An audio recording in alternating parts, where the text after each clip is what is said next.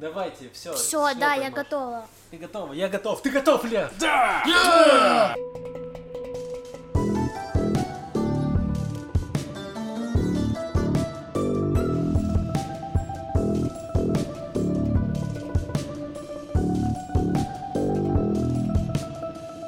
Шалом! Вы слушаете подкаст «Чё там у евреев?» Еженедельный подкаст о главных новостях в Израиле и еврейском мире. С вами Макс, Лев, Маша. Да. Привет. Мы записываем э, в пятницу утром, мы еще бодры, полны энергии. Вот, э, ребята, выходные, я еще буду работать, но все равно. Это лучше, чем вечером, наверное, не знаю. Давайте перейдем к минутке рефлексии, потому что я не знаю, что говорить. Маша, расскажи что-нибудь интересное. Захватывающе. Спасибо большое. Так, я доживаю в свои последние деньки в одиночестве, потому что я переезжаю в другую квартиру, где будет соседка и теща. Эм... Твоя? Нет, пока что. Я планирую а, захватить. Нет. Это теща, это получается, ну, мать жены хозяина квартиры. Вот, и она сейчас должна улететь в Голландию, и из-за короны это все становится невозможным, и она ждет, так сказать, своего отбытия в Голландию, mm-hmm. что точно произойдет до февраля. Это лимит, который нам ос- о- озвучили. Ты еще осталось жить до февраля? Э, ну, или потом ну... с хозяином договорились, если до февраля не открывает, то ты меня убьешь, хорошо? Ну, примерно так, мне кажется, это было. Вот, так что я в воскресенье переезжаю, еще, кроме того, что я переезжаю поближе к своему офису, я не буду в него ходить. Отличное решение, Маш. Это какая-то стратегия дальновидная. Да, я очень дальновидная, поэтому все спланировала неудобно. Э, да, потому что я ухожу в халат с работы на какое-то время. Поясни, что такое халат? Это э, из-за короны, если вас увольняют или планируют уволить, или отправляют в отпуск за ненадобностью, то вам Битуах Леуми оплачивает вот это пребывание в зоне отчуждения. Ну, короче, по-другому я не могу это назвать. Да, это платная зона отчуждения, недалеко от офиса. С тещей. С тещей, да, вот так вот это работает. Эм, да, еще, да, последние деньки, они какие-то очень стрессовые, потому что я постоянно переживаю из-за всего. И я поняла, что тоже вот, ну, невротики, как мы часто об этом говорим, они переживают, то есть, например, если тебе там через день идти к врачу, то они начинают через, за неделю до этого переживать просто, там, неважно, какой врач вообще, э, ну, психиатр, да, или там что угодно, там, переезд, и ты начинаешь за месяц переживать о переезде, как это все будет, хотя просто вроде бы переезжают перевозчики, берут твои вещи, перевозят их, и ты такой, эй, все, готово. Нет, надо переживать. Я всем переживаю, много стресса, э, и я, значит, э, воюю с тараканами, и не могу с ними справиться, мне их жалко, я их выбрасываю в окно, э, или не могу в двадцать минут открыть лекарство, представьте. Я все это сбрасываю на стресс, понимаете? Вот такое лекарство никогда такого огромного не видела. Израильтяне, они вообще, вы видели эти лекарства? Это вот такой бутыль. Полный порошка. Я понимаю, что за касторка тебе прописали, какой-то вообще непонятный. Чайный гриб. Белый порошок. А, белый порошок, тогда понятно. Который не доехал, да? Вот тот самый, белый порошок вот в таком бутыле, который невозможно открыть, и тебе все больше его хочется, а ты не можешь открыть его. Там надо, там телосхел два раза повернул, нажал, потянул, еще раз повернул. Вообще невозможно. Как будто сейф взломывать, да? Да, просто наркоманы, чтобы они не могли освоить такую комбинацию, и, короче, вот, они сделали такую штуку, да. Да, нет. И...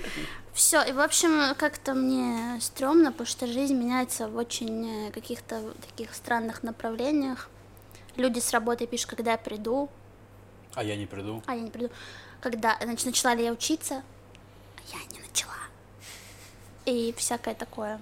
Маш, ну удачи тебе, я думаю, все будет хорошо, ты клёвая. Спасибо. Да. Это не помогает в жизни, вы не слышали об этом? Быть клёвым? Угу. Не, на самом деле, я думаю, что это, это и помогает, если честно. Это помогает выжить. Можно не. быть не клёвым и быть, ну, счастливым. Вот, посмотри на Льва. Скотина. Короче.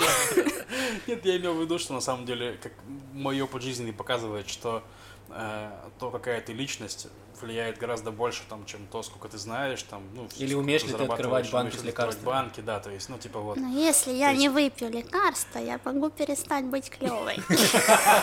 Давайте я вам так объясню. Хорошо. Ладно, шучу, это лекарство для желудка, это не... Конечно, все так говорят. Не психотропное вещество. Я так скажу, если бы у меня выболел желудок, я бы не был клевым. Я бы дристал там, как бы, то есть, очень сложно быть клевым, когда ты дришь в толчке, мне кажется. Блин, это банка размером с мой желудок, я вам говорю. Странно, что можете на было. Подкасте разыграть, просто принести. Твой желудок. Вот такая. Если вы сможете открыть, банка ваша. Это как меч Экскалибур, да? Если ты сможешь его открыть, забирай. Желудочный порошок Экскалибур, да. Ой, ладно, Лев, что тебе было интересно? Ну, я на этой неделе, мы запустили новый проект. И я попробовал себя в роли ведущего стрима на Ютубе и Фейсбуке. Мне понравилось. Мы делали стрим по теме Харидим. То есть, насколько наши ультраортодоксальные евреи виноваты в том, что в Израиле так, так разыгрался коронавирус. Угу.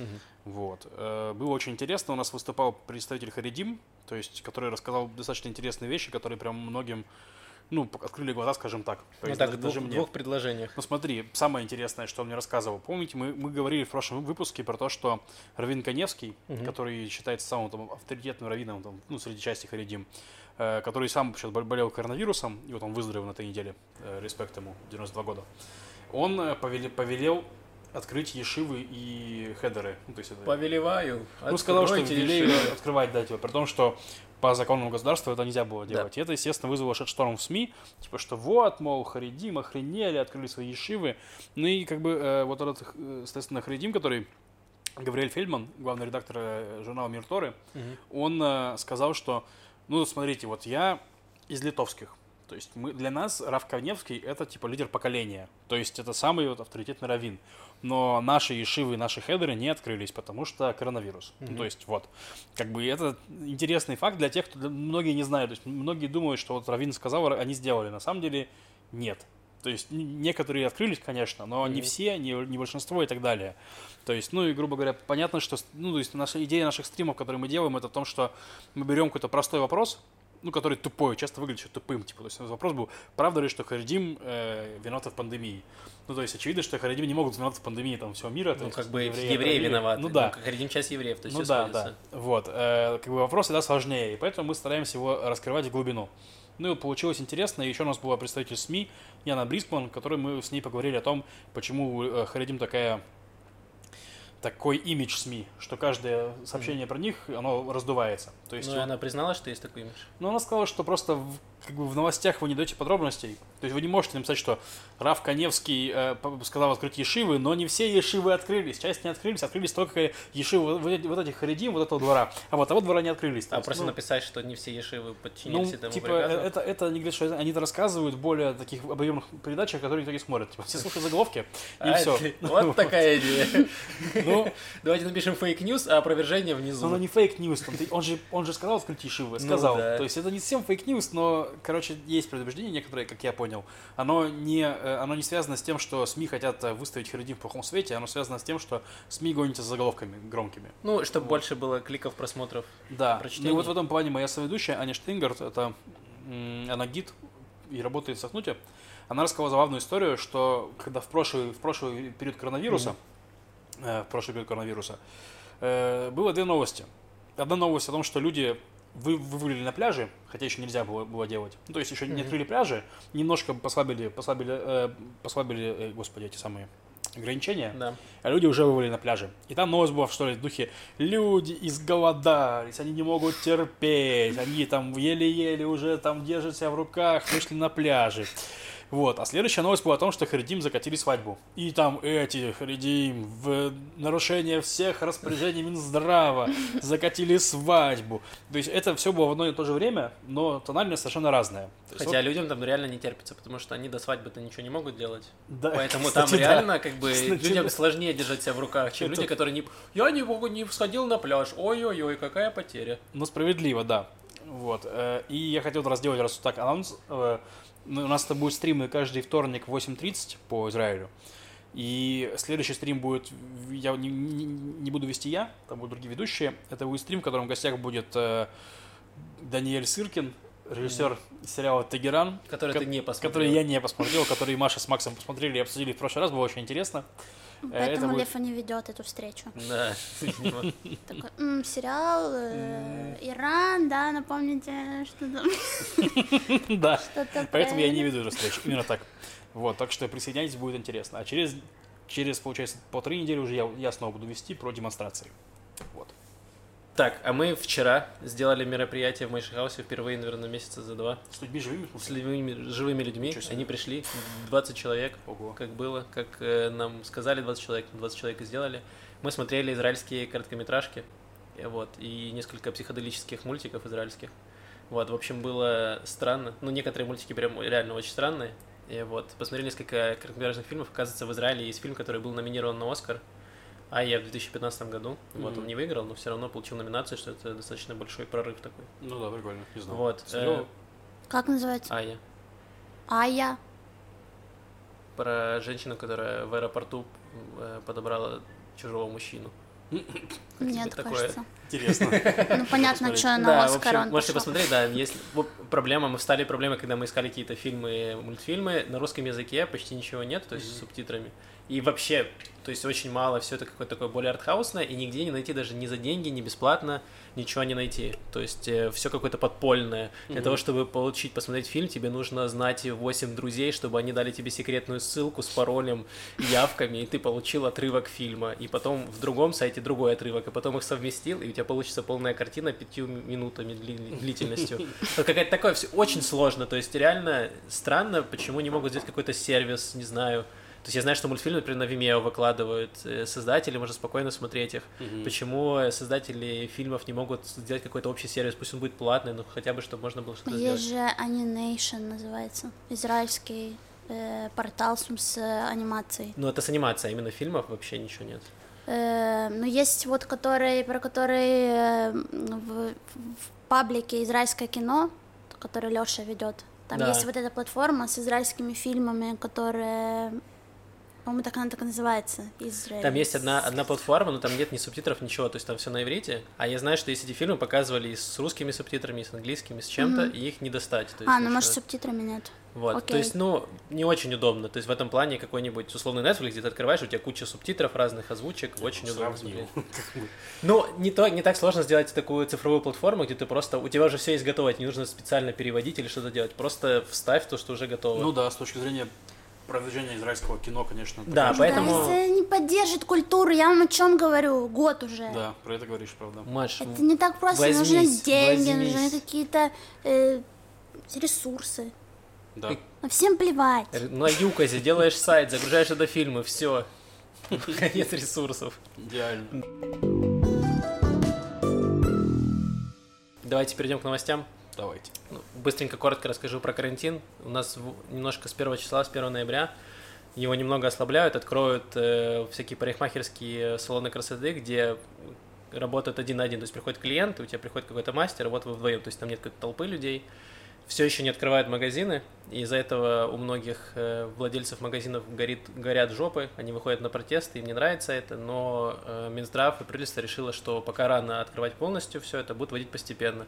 Они сказали, что если зараженных будет пятьсот, меньше, чем пятьсот в день, то они начнут как бы открывать дальше все, пока вот у нас там цифра около там, между пятьсот и семьсот, ну, что держится. семьсот и восемьсот, да. Да, такое. Вот до тысячи, то есть это уже неплохо, сравнительно того, что у нас было там десять тысяч в сутки, это уже значительный, значительный прорыв. Вот, э, ну посмотрим, то есть если будет дальше падать количество зараженных, то начнут все открывать, наверное, все-таки более-менее здравый какой-то план, посмотрим, что будет дальше. Ну, здоровее, чем весной, наверное, все-таки, когда открыли все за неделю, и здравствуйте. Да, вот, да. Э, так что будем надеяться, что люди уже поняли, к чему все идет, и будут более сознательны, и э, все будут более сознательны, да, Маша? Я сознательна. Я не сомневался, просто хотел, что ты подтвердила. Как, а э... правда, что люди заболевают второй раз? Да. да. Это редко, но бывает. Да, редко, но бывает. Так что да, если вы переболели коронавирусом, это не значит, что вы теперь неуязвимы. Особенно от ножа. Вас все еще можно убить. От Дункан Маклау. Я еще даже первого не переболела, люди уже по второму идут. Ну я тоже пока не переболел, да, к счастью. Ну я не знаю, ты просто сдавала тесты? Нет. Не, он, может, так, и переболел, потому что он да. может без симптомов переболеть. Да, ты не знаешь. Это Лев, ты, ты единственный, по-моему, кто сдавал. Да, единственный, кто знает, что я не болел весной. Весна, да, кстати, тоже не факт. Э, ладно, давайте перейдем к новостям более серьезным, чем коронавирус. Что может быть более серьезным, чем коронавирус? Это борьба э, людей за свои права в Израиле. Да, да. Фракция, э, партия Ешатид э, выставила на голосование в Кнессете закон о том, чтобы из э, свидетельства о рождении убрать графу «мама» и «папа» и сделать графу «родитель один», «родитель два». Нашумевшая вещь, которая волнует многих там в России. Там. В россиян, да, да. критически. Это... На самом деле эта штука уже введена в некоторых э, либеральных муниципалитетах, типа Гиватайма, где, ну, то есть, реально так пишут. И они хотели распространить на всю страну. По идее, это повестка, которая очень подходит партии Кахоль-Лаван, которая такая левоцентристская, она как раз за такие вещи. Но... А Ликут против, потому что Ликут, он больше консервативный. То есть там консерваторы, которые в смысле, мы мама и папа, давайте без этого всякого. И, и короче, они договорились с Кахоль-Лаван, что Кахоль-Лаван на, на момент, когда будет подаваться этот э, законопроект, уйдут из зала. Типа не будут голосовать ни против, ни за. Их там не будет. А Ликут проголосует против, потому что им не, зашк... не зашкварно. В обмен на это э, Ликут пообещал э, не выходить, точнее выйти из зала на голосовании... За... Смотрич проводит да. голосование, чтобы проверять там судей на предмет их там, э, как это, личных инте... конфликта интересов. Вот. Там да. просто проблемы были с расследованием какими-то, и это может вызвать какой-то, ну, типа, ну, дискриминацию. Короче, это судей. Очередная атака на судей, да. то есть, типа, что судьи неправильно судят, которые традиционно поддерживают правые э, партии, потому что они считают, что суд к ним несправедлив, потому что суд у нас более, скажем так, левый в плане, чем консервативный. И Ликут, по идее, по идее, это за этот проект, но они договорились с Кахоль-Лаван, что они выйдут из ну, зала. Ну, там судьи сами зашкварились, поэтому Кахоль-Лаван их тут спасает в таком случае. Я не спорю, в смысле. Я, я не говорю, что... Я не говорю, что я, у меня нет мнения на тему, кто прав здесь в этом ситуации. Я просто говорю, что расследовать судей выгодно правым, скажем так, защищать судей выгодно левым. Хорошо. То есть проводить закон про родитель один, родитель два выгодно левым, не выгодно правым. То есть, ну, в таком духе. И, короче, это забавно, потому что, типа, как, как работает Кнессет сейчас? У нас есть, ну, в принципе, израильский. Есть коалиция шестьдесят одного депутата. По сути, только они могут проводить законы. Ну, то есть, потому что остальных нету большинства. Остальные могут с ними договориться, но обычно оппозиции не дают провести ничего. То есть, ну, реально, потому что, скажем, если вы оппозиция, вы провели закон, то вы потом своим избирателям говорите, смотрите, мы такие крутые, что даже во время того, как мы были в оппозиции, мы провели закон. Вот, смотрите, закон. Родитель один, родитель два, теперь благодаря нам. В таком ключе. Поэтому им не дают. Но что делает оппозиция? Они делают какой-нибудь законопроект, который, по идее, заш, за, зашкварно не поддержать. То есть, вот, например, родитель один, родитель два. То есть, это зашкварно не поддержать. И такие, давайте голосуем. И Кахоль-Лаван такие, блин, у нас коалиция, нам, нам нужно проголосовать против. И потом их этим против тыкают все следующие выборные циклы, что вот, мы предлагали, а вы проголосовали против. Ты пес. Ну, в таком ключе. Так часто и... эн дэ и всегда говорили. Да. Я помню, Либерман на прошлых выборах оправдывался просто каждое интервью, что он не поддержал там светских, не поддержал русских. Он такой, да. у нас же, я был в коалиции, я не мог ничего сделать. Они, ты, ты пес. Да, вот. Именно так это работает, потому что, ну, у коалиции есть э, коалиционная дисциплина, они заранее договорились, какие законы они примут, какие не примут. То есть, и, грубо говоря, Либерман, э, когда входил в коалицию, он входил в коалицию с ортодоксами, да. и очевидно, что он, он не мог, он, он, скорее всего, провел часть своих интересов, то есть, ну, иначе зачем он входил в коалицию? То есть, что-то он получил, но он не мог получить все, то есть, оттуда у него, его конкуренты такие, а давайте вывалим закон о том, что, короче, тебе религи- религию нельзя. Вот. И, значит, Либерман такой, блин, ну приходится голосовать против этого закона. И потом мы такие, вы же проголосовали, вы же... Почему вы проголосовали, что религию нельзя? Вы же вроде бы из этих. В таком ключе. Ну и вот они сейчас договорились так, чтобы... терять меньшее количество лица, скажем так, на этих голосованиях, и они просто покидают Кнессет. Выглядит это все, конечно, забавно, но... Ну, так, так работает наша коалиция теперь. Да, так, в принципе, работает политика в Израиле. Ну да, да. Эм, давайте расскажем еще про другое, нашумевшее. Сказать, эм, в Израиле взорвалось, и в, э, молодая певица Ади Бити выпустила клип, просто клип, э, и он, начали его очень бурно обсуждать в интернете, что он якобы развратный. И все такое. И там даже высказались, начали высказываться депутаты Кнессета. В частности, деп, э, депутатка Кахоль-Лаван, которая заявила, что вот такими клипами она просто сама пропагандирует э, идею изнасилования и всего остального. Вот, и это очень странно, потому что, как ты сказал, Кахоль Лаван — это наши левоцентристы, и если левоцентристы такое говорят, то уже становится... Ну, там потому что у них есть и, есть и левые, и центристы, понимаешь? И есть неадекваты, какая-то проблема тоже. В общем, мы посмотрели клип этот, я... И он ужасен, и не потому, что... И он не попадет в подборку музыки от Максима, очевидно. Да, никак. Просто ноль шансов, потому что это просто отвратительно на всех этапах. То есть песня ужасная, это просто какой-то популярный мизрахи рэп, я не знаю, вот в таком духе, я не знаю, как это назвать. То есть это, с одной стороны, какой-то закос под популярный рэп, какой-то вот что-то такое, и при этом еще мизрахи там внутри. То есть это, ну, как будто... Ладно, не буду выражаться. В общем, короче, это плохо. Достаточно плохо и искусно, вот, давайте да. так. А клип, ничего там такого страшного нет. Там полуголые женщины, причем не то чтобы они совсем, и едят э, суши с азиатки. Вот это очень плохо. Да. Да. И в конце есть, э... полуголые мужики на каблуках. Все. И с одним из них я танцевала в, в школе танцевальной, если это важно это для важно. этой новости. Он это всегда важно. был в первом ряду, он реально круто танцует. Вот, в подде... это единственное, чем я могу поддержать эту историю. Из рубрики «Желтая пресса». Мне не понравился клип и песня, и ничего мне не понравилось. И это не то, что у меня настроение такое, правда. Там не очень. Ну, просто это безвкусно, как бы... У меня же тонкие эстетические предпочтения. Я так скажу, я люблю голые тела, но даже мне не понравилось. То есть, елки-палки... А, голые тела, на которых еда. В меньшей степени люблю, чем просто голые тела. То есть у группы «Чиж» была песня в том месте, где мы занимались любовью, а не войной, которую крутили по М... клип, на который крутили по эм ти ви, значит, в, девяностых, в конце девяностых, начале двухтысячных, и она была гораздо откровеннее, чем вот это вот то, что вышло сейчас. Да, то я есть, слышала, ну... что Ади Бити пыталась вдохновиться клипами группы «Чиж», э, но в итоге переключилась случайно на подборочку песен из двухтысячных, где как раз она увидела клип Бритни Спирс «Oops, I did it again», натянула на себя красный резиновый этот чехол, правильно? Да, похоже было. Дальше пригласили группу украинскую «Казаки», чтобы они станцевали там на каблуках. Казаки — это мужики, которые танцуют на, на этих, на, на каблуках.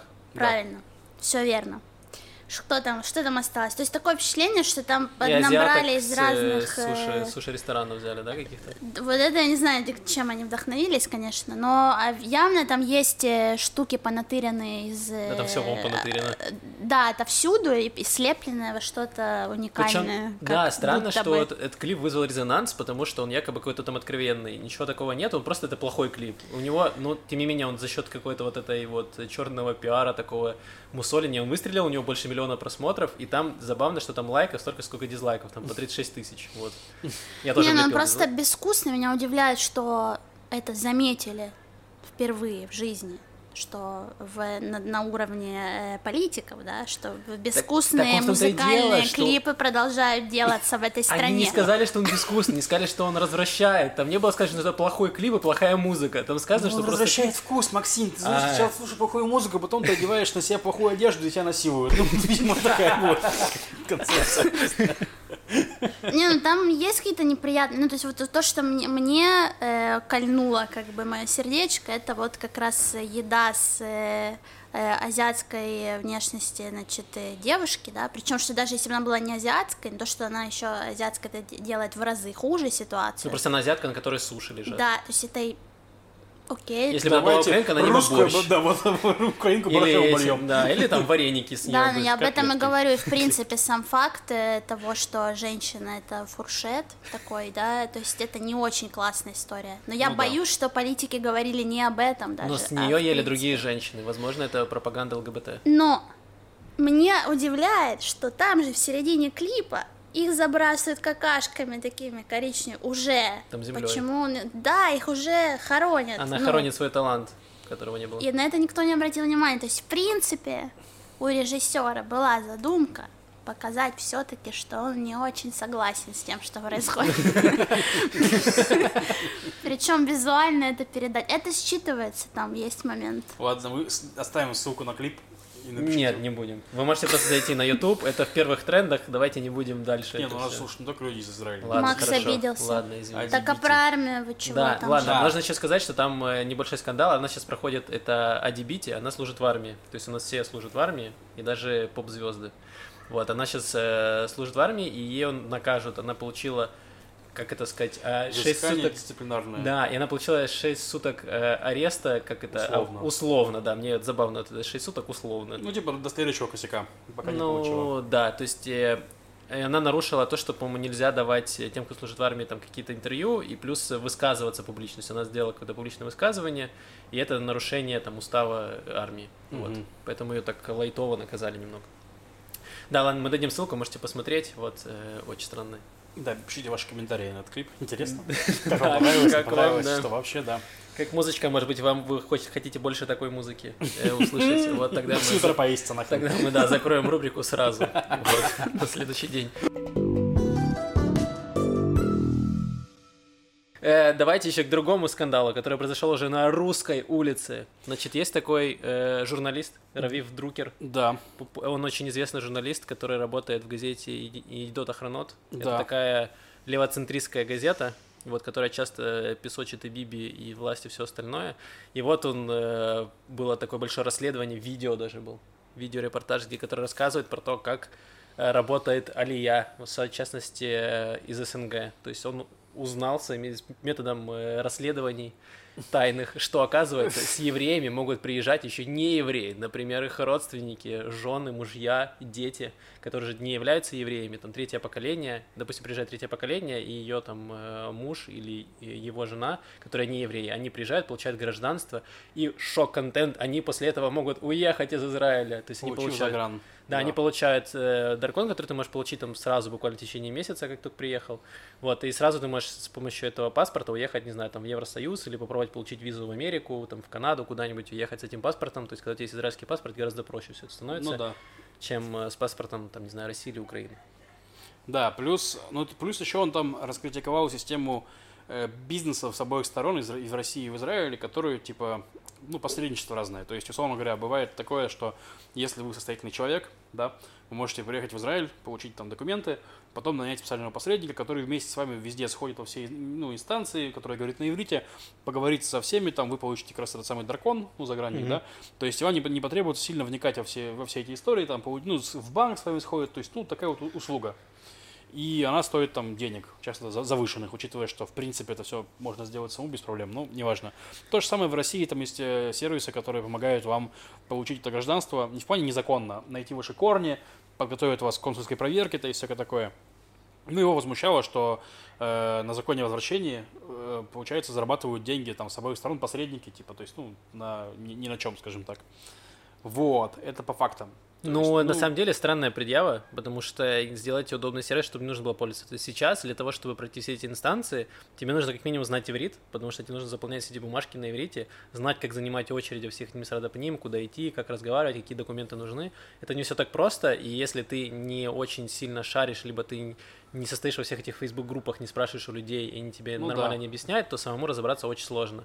Поэтому, да, существует огромное количество всяких контор, легальных, полулегальных, которые могут там помогают получить вид на жительство, справку беженства. То, э, то есть вот моя соседка Маша, она там в какой-то момент устроилась на работу в такую контору. Она сбежала туда через неделю, потому что поняла, что там очень странные дела творятся. То есть, да, есть такие конторы, в подвалах сидят э, русские, ну вот э, русскоязычные, которые... Вот те, кто сюда приехал в Израиль, пытаются выбить им, там, не знаю, вид на жительство, помогают там получить справку как раз вот о беженстве и всего остального. Это не, это не совсем то, это не гражданам. То есть, ну, в плане, если вы, например, то есть, есть такая да. история, что вы приезжаете, то есть, в Израиль легально приехать на три месяца из Украины, из России, без проблем, без визы, без всего. Вы можете приехать, вы не можете, по идее, не можете устроиться на работу, но вы можете... найти того, кто вас устроит на работу, ну, то есть э, незаконно, потом попросить справку о беженстве, там еще годик. Да, тоже. Но там еще нет, есть и другие случаи, когда, например, после свадьбы, это очень частое явление, что израильтяне ездят там в страны СНГ, женятся там, ищут себе какую-то жену, они привозят, э, репатрируют сюда, то есть жене дают вид на жительство. Да.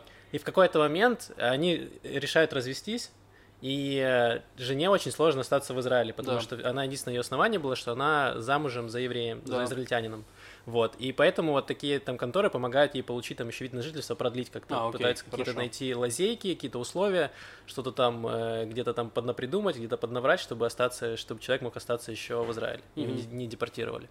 Вот. То есть там много всяких аспектов, но это, этот бизнес живет, и он живет не просто так, это потому что есть спрос на это. Ну да, конечно, да.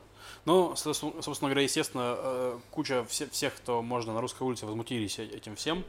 Начиная от Зеэва Элькина, это один из министров сейчас, один из ближних к Нетаньяху людей. Тот самый, который скрывает свои доходы. Который скрывает свои доходы, хорошо. Отдельная история. Вот, да. До Марка Новикова, который дежурный по Израилю, написали гневные посты, что русские тут приезжают, поднимают Израиль, а вы на них, типа, короче, мандите. Скажем так. Ну, я понимаю обе стороны, на самом деле. То есть, и это вопрос дискуссии, я честно скажу, я признаю, что я-то приехал в Израиль не потому, что я так горячо люблю Израиль, это я его потом полюбил. То есть, я, мне, мне нужно было уехать из России, то есть, мне было плевать куда, я уехал в Израиль.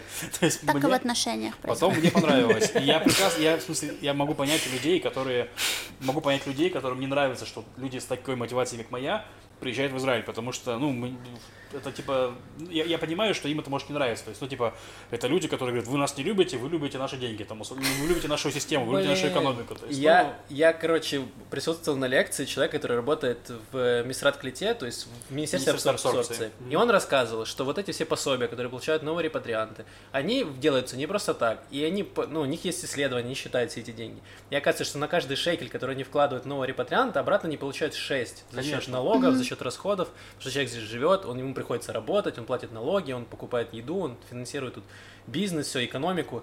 И то есть это все выгодно, нет проблемы. Израильтяне, наоборот, вы если можете слышать заявления, что они постоянно призывают французов да. делать репатриацию, э, русских людей там из, из Украины, они сейчас очень часто возят там подпольно, людей вывозят там из Донецка, из Луганска, они нанимают специальных водителей, то есть они вкладывают в это деньги, чтобы, наоборот, людей привозить в Израиль, потому что для них это тоже выгодно, не только с точки зрения э, какого-то того, что евреи должны жить в Израиле, а еще с точки зрения экономики, потому что приезжают квалифицированные люди, у которых чаще всего есть высшее образование, которые что-то умеют, они привозят с собой какие-то деньги, иногда даже без денег, но здесь они их тратят, зарабатывают и тем самым как бы стимулируют экономику. То есть э, наезд вообще не по делу. Нет, вот. Я так скажу. Это разные вещи абсолютно. То, что тебе выгодно экономически, не факт, что это будет выгодно тебе морально. То есть, Максим, если ты пойдешь гей-проституткой работать, так. ты, скорее всего, выиграешь финансово. Но ты же не пойдешь это делать, потому что тебе не нравится, ты не хочешь этим заниматься, правильно понимаю? Я его потерял немножко, я пока осмыслил еще первое, ну, как, я, как будто предложение работы только что прозвучало, я задумался. Короче, я хочу сказать, что э, допускаю мысль, что так. части израильтян не нравится то, даже то, что вот мы получаем таких людей за деньги.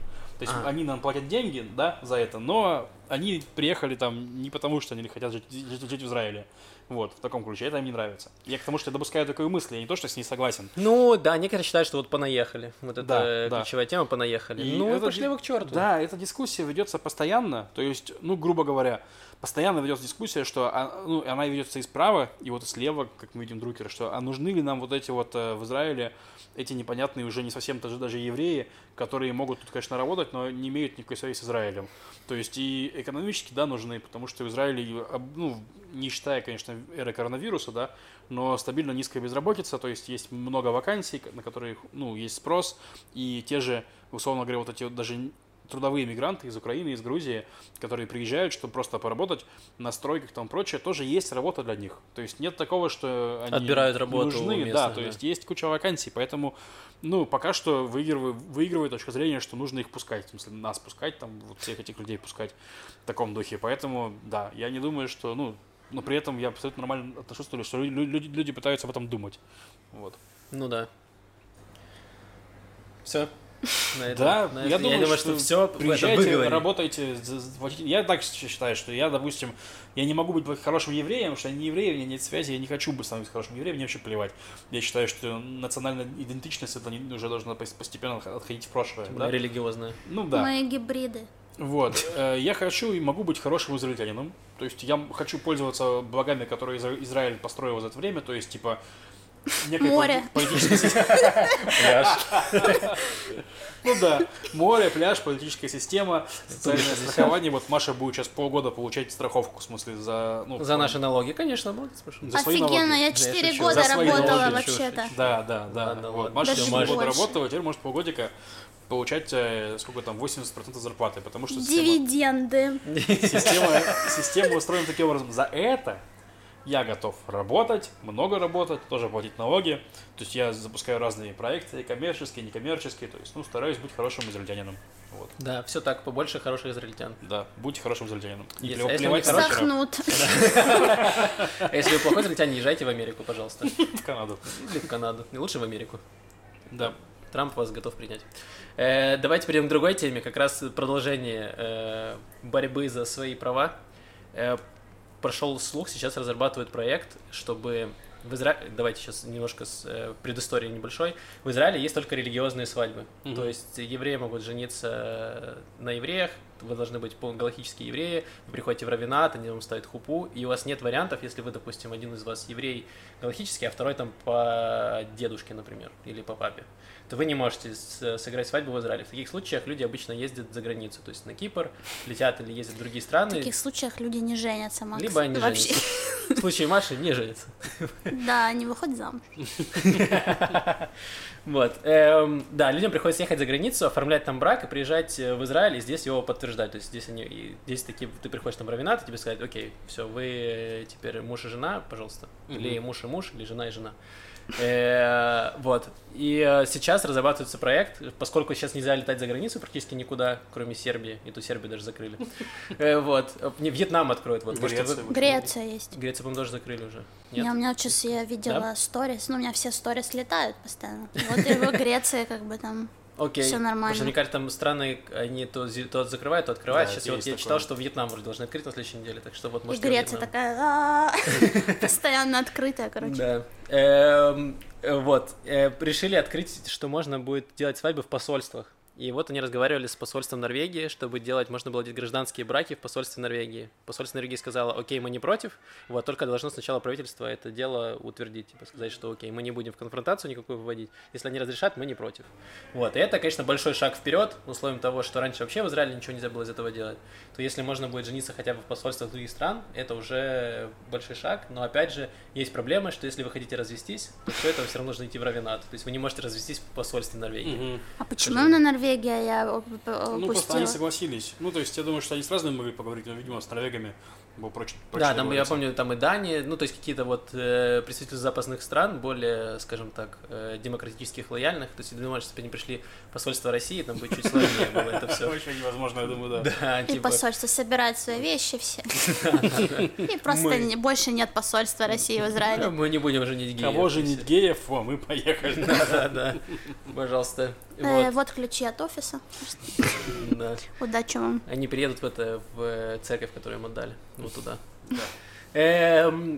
В общем, это большой шаг. Даже поддержали все левые организации, типа Свободного Израиля. Все сказали, что это отличная идея, вот, но все еще есть куда стремиться. И все равно большой шаг. Я надеюсь, что этот закон как-то примут, угу. пролоббируют, что можно будет э, хотя бы гражданам Израиля воспользоваться своим правом каким-то базовым, это выйти замуж и жениться. Да, я хотел еще добавить, а прости, может, как-то надо быть связанным с, Нор... ну, с Норвегией, лететь в Норвегию, там, нет, медовый нет, месяц, что надо делать? Нет, ты просто регистрируешься в Норвегии, платишь какую-то, ну, какие-то деньги за это, то, что приходишь, и они тебя расписывают, и все.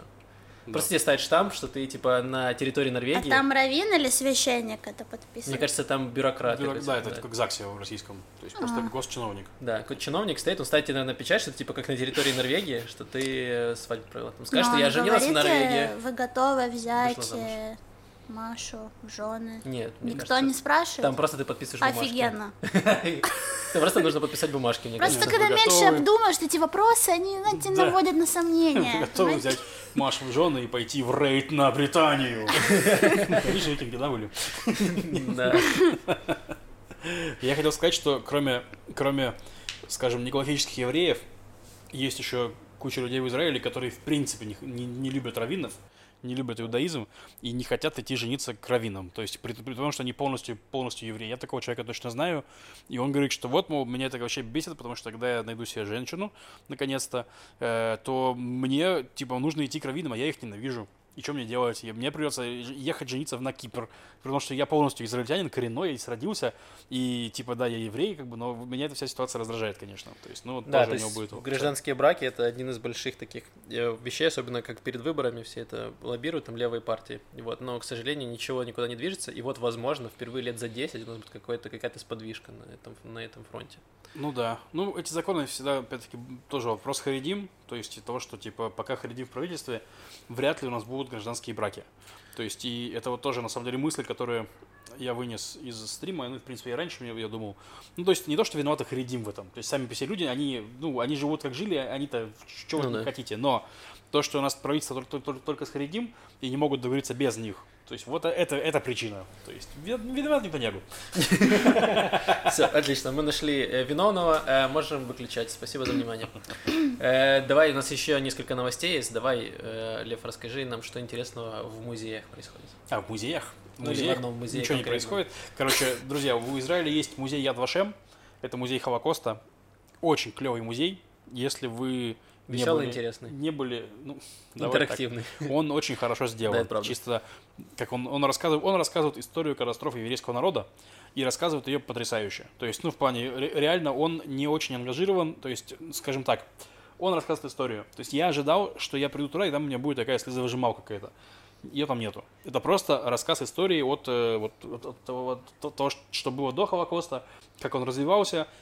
Поднимаются самые разные вопросы в стиле, почему евреи не уехали из Европы, угу. потому что страны закрыли границы, то есть, ну, всякие-всякие разные вопросы. Отвечает на вопросы, да. Отвечает на, реально на большинство вопросов, его невозможно за один проход весь послушать, скорее всего, потому что там слишком много информации. Очень клевый музей. Это я туда вожу всех, кто из моих знакомых туда приезжает, просто чтобы они...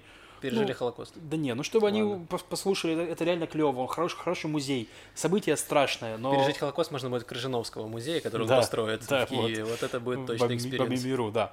Ну вот, и короче, у этого музея был директор с девяносто третьего года, бессменный, я забыл, кого зовут, но неважно, вы тоже забудете, если вы услышите. Он хранил вот этот статус музея, который более-менее нейтральный, то есть, и, ну, грубо говоря... И, кроме, кроме того, что это еще и просто музей, да, Яд Вашем делал кучу нау- исследовательской работы. Они искали родственников тех, кто погиб, искали истории тех людей, то есть это вообще их миссия. То есть у них есть последняя комната этого музея, это огромная комната с кучей папок таких, в которых содержатся дела вот этих самых евреев, которые, ну, которых они нашли, судьбы, их истории и прочее. Это очень клевое место, ну, в смысле, очень. И сейчас у них, их директор изъявил желание пойти на пенсию, ну, реально уже двадцать... Нет, сколько там, семнадцать лет получается. Нет, двадцать семь лет, он двадцать семь лет директор музея. То есть, и нужно ему искать замену. И Нетаньягу, и э, Зеэв Элькин, это как раз министр, который, которым, в ведении которого Яд Вашем находится, mm-hmm. они предложили на это дело какого-то основного военного, имя которого я забыл. Извините, пожалуйста, я плохой ведущий, э, очень плохой ведущий. Сегодня еще будет признание по этому поводу. Ну, короче, суть в том, что это ангажированный такой поселенческий чувак. То есть человек, который поддерживает поселенческое движение и очень такой правый. То есть, ну, в смысле, анг... с повест... четкой повесткой, скажем так. И, ну, проблема в том, что мы, конечно, не знаем, как он будет себя вести на посту директора музея, но он может реально добавить какой-то туда повестки. То есть, вместо того, чтобы просто рассказывать историю, да, в Яд Вашеме могут появляться какие-то более ангажированные вещи, которые типа будут... Типа что, там... посмотрите на арабов, они почти как нацисты. Ну, я не думаю, что так, в смысле, так это прям прям вряд ли, да, но могут быть какие-то вещи, которые будут именно больше националистические какие-то вещи, скажем так, появляться там. Это опасность. Поэтому, естественно, много людей выступили против, всякие разные, опять-таки, левые организации выступили против, ну, просто хотелось бы более академического человека, который поставить, а не политика. Mm-hmm. То есть, собственно говоря, вопрос в том, что зачем нам ставить во главе музея политика, у это которого правда. Есть, ну, вот зачем, то есть давайте поставим историка. У историка тоже может быть какая-то адженда. Ну, у людей нет, нет такого, что люди беспристрастны. Лучше брать но... больше профессионалов в данной сфере. Ну вот, да. То есть, ну и сейчас это вопрос обсуждается, интересно, пропихнуть, не пропихнуть, в общем, будем okay. думать и смотреть вот. на это дело. Давайте перейдем к рубрике «Культ просвет». Да, я должен признаться, я очень плохой ведущий. Я опять не посмотрел фильм, потому что я дебил. То есть в этот раз я просто подумал, что его нету в интернете, и все. Да. И не спросил Машу и Макса об этом. Да, я просто, я сам думал спросить, где найти этот фильм, а потом почитал наш чат, и Маша все скинула, потому что Маша отличный ведущий. Маша отличный ведущий. Да, Маша сходила на ту лекцию, которую два раза я сказала в подкасте, что вот на лекции, ну, как маленькая лекция, плюс показ онлайн-фильма. В итоге я, ну, пришла на нее в Zoom, да, и они отменили показ и оставили только лекцию. Вот. Ну, и поэтому... Обсуждение а мы... после фильма без фильма. Да, мы договаривались, что мы будем смотреть документальный фильм про Йону Волах, поэтессу mm-hmm. израильскую. И в итоге я не нашла в доступе документальный фильм, но нашла второй фильм, который я упоминала про нее, который художественный. То есть я лично предпочитаю больше про таких личностей смотреть документальные фильмы, чтобы видеть, как они выглядели, там всякая хроника интересная, услышать голос, ну, это круче, мне кажется. Но, в общем, все равно «Маемо ташимаемо» по-украински, в общем, есть, я не знаю, как привести. Есть, что есть. Да, что есть, то есть. Классно, вы молодцы. Э, да, и посмотрели, значит, художественный фильм. Эм, в общем, ну, фильм как бы просто рассказывает э, о ее непростой жизни, в общем, то, как человек пытается добиться в достаточно шовинистическом таком мире какого-то успеха, то есть где, если ты поэтесса, все литературные критики — это мужчины, и, в общем, пока ты не разденешься, они не очень хотят тебя печатать, скажем так, или что-нибудь подобного рода. Да, там много женских голых тел, Лев. Да, ну это правда. Э, да, и рас, рассказывается про ее бунтарский такой э, образ жизни, но, к сожалению, связанный с травмами определенными. То есть она в детстве, э, ее отец погибает в войне за независимость, и вот эта травма преследует ее, в общем, всю жизнь и пронизана также в ее творчестве. И, в общем, также она попадает в психиатрическую больницу в какой-то степени для определенного исследования, то есть, в общем, ну, исследовать и себя, и вообще э, саму э, идею безумия, да, опишет она о многих таких разных вещах, связанных и с воспоминаниями, с потерей, э, ну, много рефлексий о себе, и... Вот, и поэтому, а как раз очень удобно, что в психиатрических больницах тестируют ЛСД, и, в общем, ЛСД открывает ей некоторые другие миры, которые, видимо, не закрывает впоследствии, и, в общем, да, вот это, есть у нее стихотворение, кстати, одно я нашла про ЛСД, э, так что это подтвержденный факт, просто, ну, сложно говорить в худ- о художественном фильме, что там правда, а что нет, но из того, что я читала точно, то, что у нее был очень такой экспрессивный э, э, образ и стиль общения, и то, что она была бунтарка, ну, вот, как я говорила, поэтесса такая рок-н-ролльного вида, то есть тоже какие-то наркотики, э, много всяких половых связей и так далее, но, тем не менее, человек, не умеющий не писать, то есть абсолютно преданный э, поэзии, потому что пишет постоянно и не может этого не делать, то есть, ну, как будто... То есть, если она перестанет писать, то, в общем-то, она и не живет более. И для меня это один из показателей вообще образа художника, что это правда творец, и то, что художники, выбрав себе этот путь, они не могут не творить, и даже если это граничит с сумасшествием, но в ее случае это сумасшествие было признано в хорошем в смысле, что ее поэзия, она была принята в Израеля, и были награды, ну, и поддержка. Справку, справку сделали. Ну, она и правда справку, она лежала, она же второй раз еще попала туда. То есть, один раз она добровольно легла в больницу, а второй раз ее уже положили после попытки самосуицида, и только она пыталась там мамку еще прибить свою.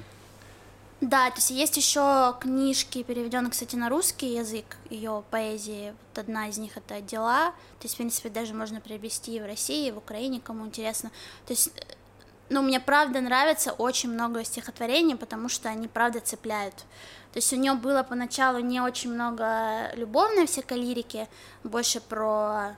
вообще мир, то есть очень много про вот эту связь там с отцом, с Богом, да, и вот все это как-то в взаимодействии в ее жизни, и, ну, они правда цепляют, и мне как-то импонирует ее, в принципе, и образ, и то, что, ну, такой сумасшедший художник, это достаточно не ново, но то, что она как бы, ну, боролась за свое право творить и э, быть... Э, ну, в этом деле, как единственное возможное для нее, это, в общем, заставляет так вдохновляться и эм, писать стихи. Слушай, я так скажу, я решил, что я посмотрю фильм на, на словах торговой женщины, как бы, то есть, так что спасибо Ну да, она умерла, к сожалению, рано, то есть сорок один год от э, рака груди. То есть тоже, ну, очень много таких тяжелых там историй в ее жизни, именно связанных и с болезнями психическими, не только, и всякими любовными похождениями. Эм, да, я бы с радостью все-таки посмотрела документальный док, документальный фильм. Mm-hmm. Эм, так что, в общем, я, ну, я рекомендую, но я бы, честно, я бы просто предпочла бы ознакомиться с ее поэзией mm-hmm. и посмотреть, наверное, документальный фильм. Не знаю, mm-hmm. то есть я могу рекомендовать этот, он неплохой, он интересный. Но ну, как... короче, я не читал поэзию, да. Я ничего не знал о Йоне Волах. Я посмотрел художественный фильм, мне понравился, потому что сначала я думал, что это будет очень скучно, я думал, что это больше будет ближе к документальному чего-то. Будут рассказывать про ее детство, про ее жизнь. Нет, там сразу начинаются, ну, прям какие-то действия, сразу начинается экшен. Там забавные моменты, что как она э, находит себе любовников. Просто происходит сцена, они показывают взгляд-взгляд, следующая сцена, они уже в постели. Вот, приблизительно с такой скорости у нее возникают новые любовники. Я это думаю, было... что они некоторое количество пропустили просто, нет, в фильме. Там иногда есть прям вот реально, они показывают тридцать секунд, вот, и все, там прям происходит знакомство, и сразу же происходит... Э, Даже нет. с женатиками. Да, то есть ну, там... Я не удивлен, но женатик, такой. Он вообще, он такой крутой. Он мне очень напоминает российского актера, который играл в, в «Аритмии». Не, вот этот, Яценко его зовут. Он очень похож на него. Ладно. Эм, в общем, у нас, видимо, разные понятия крутого. Вот, мне кажется, что когда ты женатик с ребенком, очень странно. Эм... Ну, я внешне имею в виду. А, хорошо. Хорошо. Тогда ладно. Тогда ок. Сахнут. Эм, в общем, фильм мне понравился, он был интересный фильм, очень много разного экшена показано, как раз вот то, что, о чем ты говорила, ее тяжелая там жизнь, плюс э, это, ну, я посмотрел фильм, и мне стало настолько интересно, что я открыл Википедию, почитал реально какие-то факты из ее жизни, вот, что интересно, да, она была бунтарка, и она была, ну, у нее крыша, правда, поехала, то есть это как бы факт, потому что, когда ей поставили диагноз рак груди, она сказала, я не буду Не буду его лечить, потому что у меня есть вот это мое вдохновение, которое позволяет ей писать. Оно меня вылечит от рака груди. Mm. Вот. И оказалось, что вдохновение не вылечит. Вот. И только спустя три года или четыре ей поставили диагноз, она вдруг решила, что пора бы лечиться, но ей сказали, что поздно, батенька. Вот, все, до свидания. И вот она умерла, по-моему, в сорок один или сорок пять лет, что-то такое. Да, и когда ее, она уже в конце начала пытаться лечиться, но уже ей не, не помогло, вот, и она умерла. Mm-hmm. Вот, и да, то есть, ну, фильм, фильм интересный, вот, рекомендую вам посмотреть, даже если вы не э, знаток э, Йоны Волах, очень прикольно. Вот, э, в следующий раз мы будем смотреть фильм, который называется... «Голоса Go... за кадром». Г... «Голоса за кадром», по-английски «Golden Voices» переводится, вот, две тысячи девятнадцатого года фильм, э, он про, про русских, там много русских актеров, русский режиссер, вот, но он израильский, насколько я понимаю, производство, вот, и он получил э, награду тоже на израильских фестивалях. Вот, так что, если хотите как бы в обсуждении тоже присутствовать немного, можете заранее посмотреть. Вот мы в следующей неделе его обсудим. Это к, лев, к Льву относится. Да, Лев, если ты хочешь поучаствовать в обсуждении, можешь посмотреть. Фильм, говорят, неплохой. Хорошо, я посмотрю, я буду хорошим ведущим.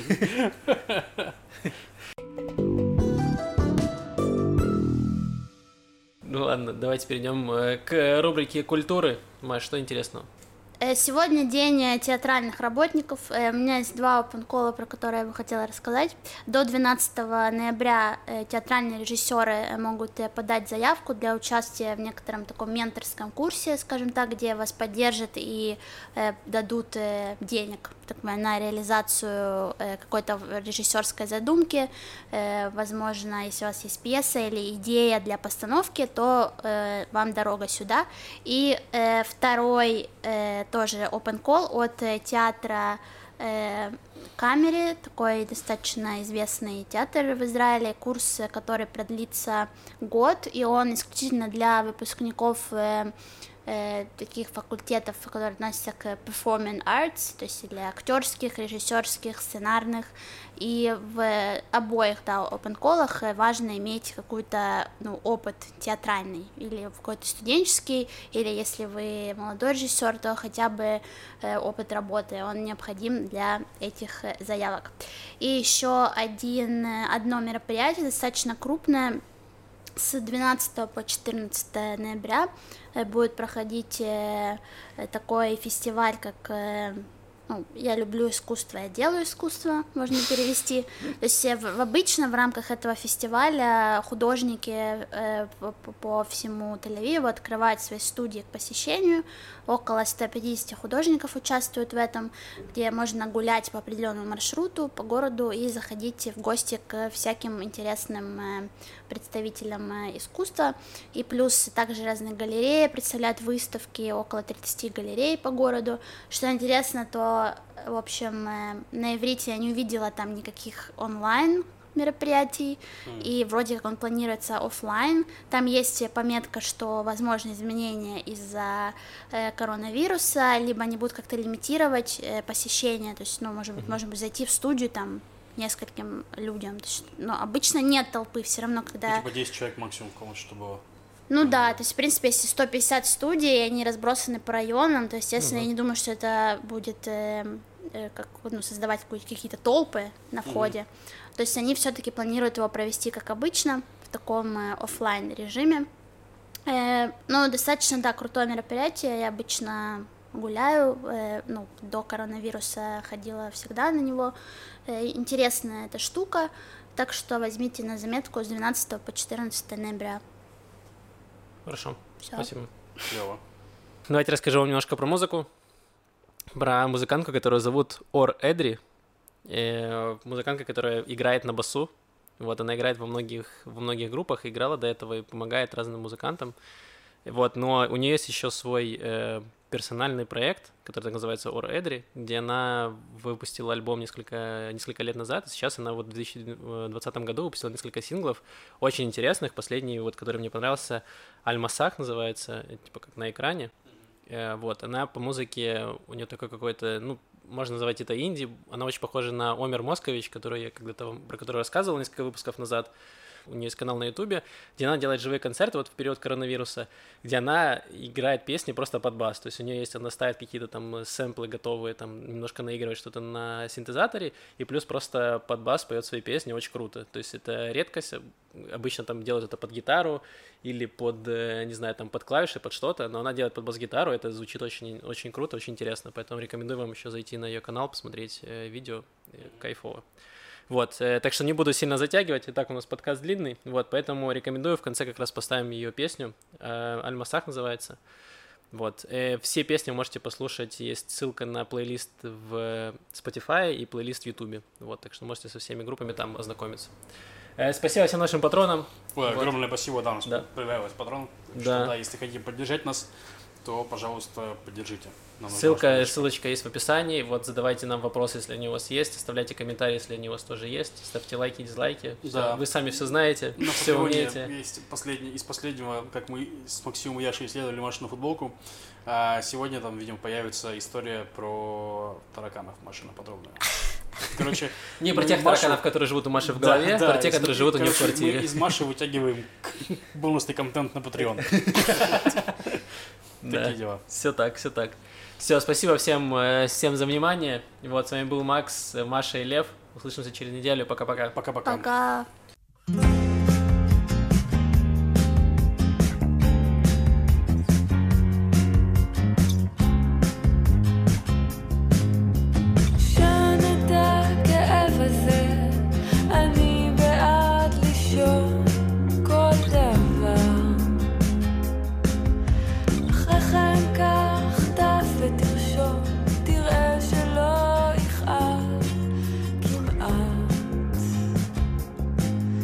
רחק מהרחובות, בבוקר הולכים בהם רק אנשים קשים.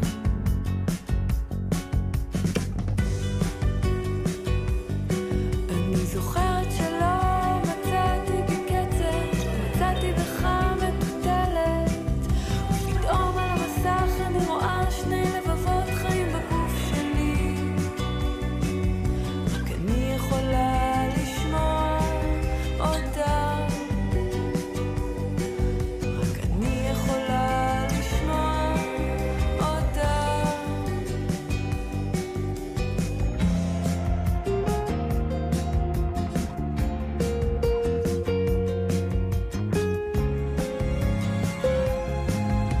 שנה שלמה לא הלכתי איתך לבריכה